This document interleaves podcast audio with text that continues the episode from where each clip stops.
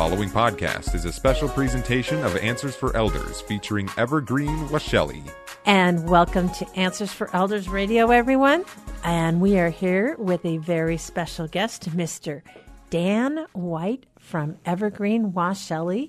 Um, he's the Northwest Territory Manager for Abbey View Memorial Park.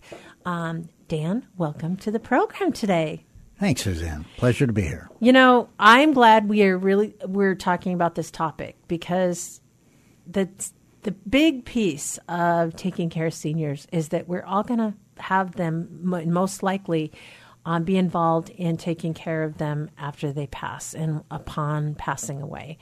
And there's an emotional process to that. I know with my mom, it was a huge emotional process. And especially because you've been holding their hand and, you know, and, and fighting for their quality of life for so long. And then all of a sudden, there's this time when they pass.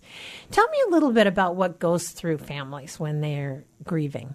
Okay. Well, let me let me preface that with this that you know, statistically, the worst life event is stressful wise is the loss of a loved one. That's number one. Mm-hmm. I believe that. Number five is the loss of a family member.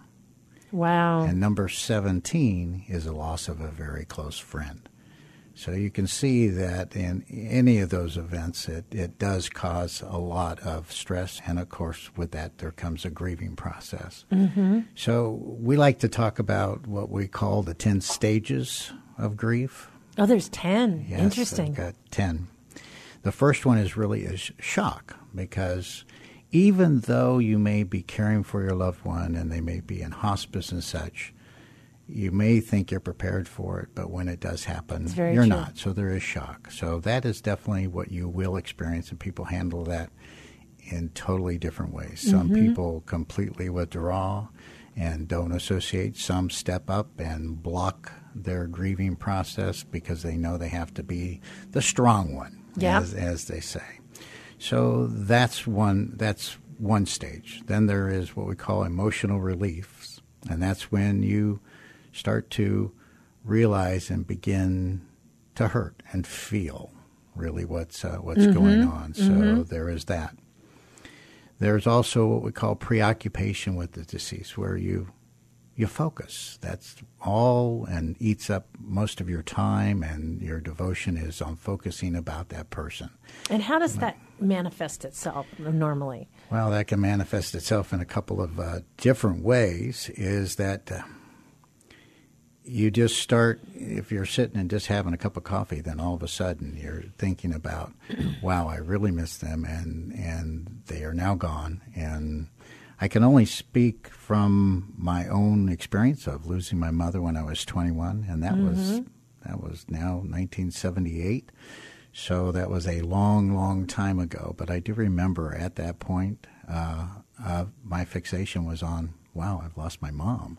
What am I going to do now? And so every it's, day it's got to be wake a feeling of maybe paralyzing in some cases emotionally. It's just it can be. it, it makes it makes it sometimes difficult. How can I go forward without this person in Yes. my life? Especially if you're losing a spouse. Spouse, Um, you uh-huh. have you know shared memories together that all are going to change. Um, Yeah. There's got to be a lot of different things that people deal There- with. And you're absolutely right because now when you have that preoccupation with the deceased, now the emotional stress now begins to manifest itself in physical ailment. I Mm-hmm. mean, we all know what doctors say about stress and how it can make you feel and and it could lead to stages of, of depression. It could also another stage could be hostile reactions because some people, believe it or not, do get angry when they lose a Oh, loved I'm one. sure right? they Like, do, You yeah. left me and you left me with all this stuff to do, and I, and especially I see some of that sometimes um,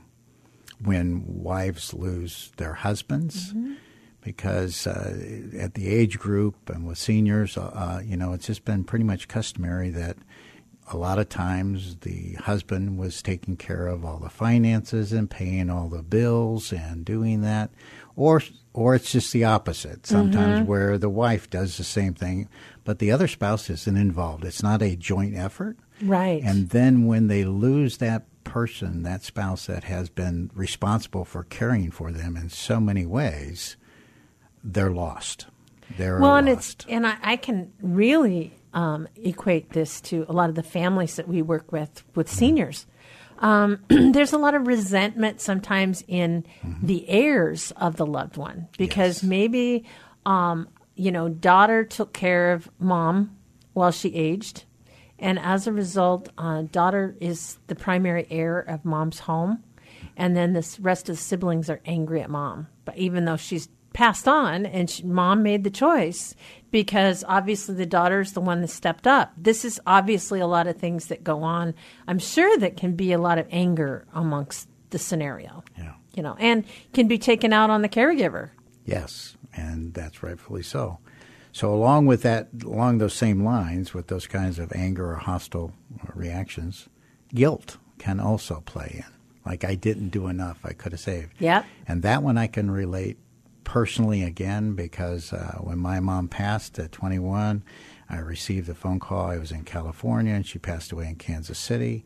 And all the way flying back, I should have been there. What could I have done? Yeah. I could have saved her. I could have been there. Mm-hmm. So you go through those kinds of processes as well. We've and we've touched on depression, but the other thing would be withdrawal. I mean, isolation. People will withdraw and isolate because they don't want to interact with others yes and get back involved. And I'm sure you've seen that, and that especially in dealing with uh, surviving spouses and seniors. Absolutely. So, So. we are talking here today with Mr. Dan White from Evergreen Washelli. He is the Northwest Territory Manager of Abbey, Abbey View Memorial Park.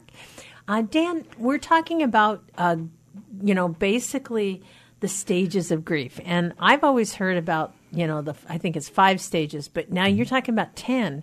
And this is important because I'm really identifying with a lot of these. that's good. Yeah, That's good. So tell us a little bit more about some of the the other ones that you that you share. Well, the uh, the other one that we share is re-entry into relationships, and really what that uh, deals with is over time, and no one really knows how much that time is. That uh, because everybody does grieve uh, differently, but I have seen families or spouses that will get involved uh, early within six months. I've seen some that will not get involved for two to three years, or maybe Ever? maybe ever. Yeah. But that is one of the to begin to get out again, to start living your life again. That's also that's the the better one. The last one would be the resolution and readjustment, really to reality, to Mm-hmm. living for yourself again, and kind of redefining what it is that you do. You know, those are all really interesting um, stages, and I certainly relate to every single one of them. um, but I'm also kind of sitting back thinking, you know, I know people who have lost loved ones. How can and, and you guys are in the business of grief. I mean, you work with those that co- are comforting those who are in grief. Um, what are some tools and and um, I guess advice that you can give us? How can you support um, best support those that are grieving? Well, uh, best way to support those that are grieving is to go on the internet. There are an awful lot of of information around grief, grief counseling. There are support groups for survivors, for widows, widowers. Uh, I would encourage for for those people to get involved with them, to seek to be in community. Yeah. is uh, is probably the the most helpful. Should you reach out to people that are grieving? Sure, sure. Okay, so you can. and and obviously don't take it personal if they they're not.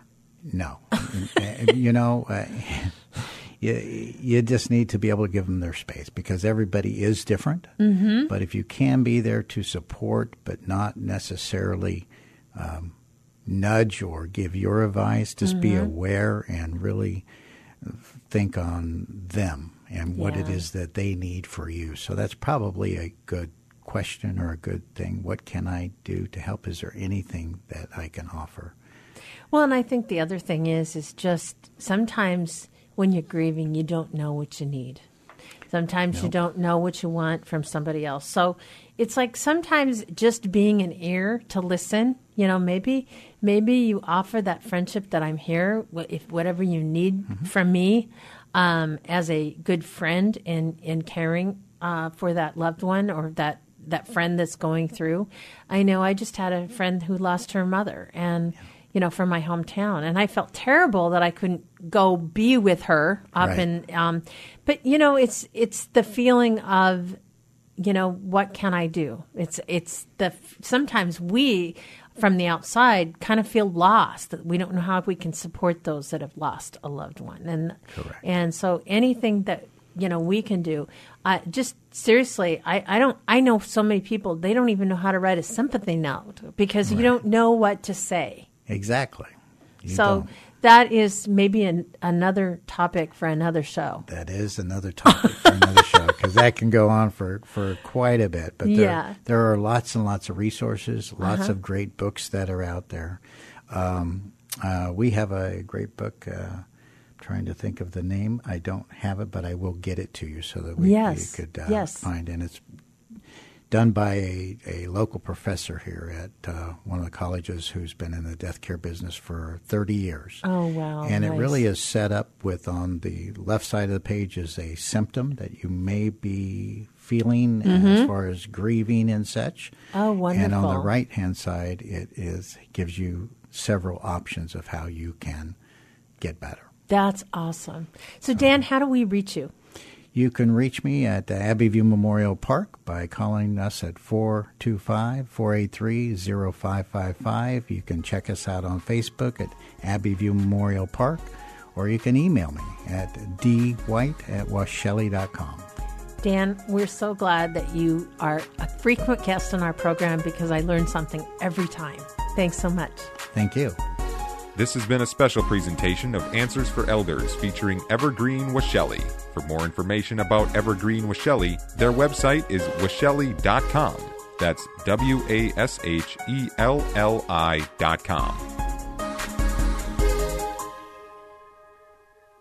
Hey everybody, Jared Sebestier, host of Retire Repurposed. This podcast is dedicated to help people transition into fulfilling and purposeful retirements. Retirement is a big life change. In fact, the two most dangerous years of a person's life are the year they were born and the year they retire. Few people could just flip the switch from working a career 30 or 40 plus years, retiring on Friday without methodical steps to living what we call a repurposed retirement. To listen now, search Retire Repurpose on your favorite podcast platform, Senior Resource, or Life Audio.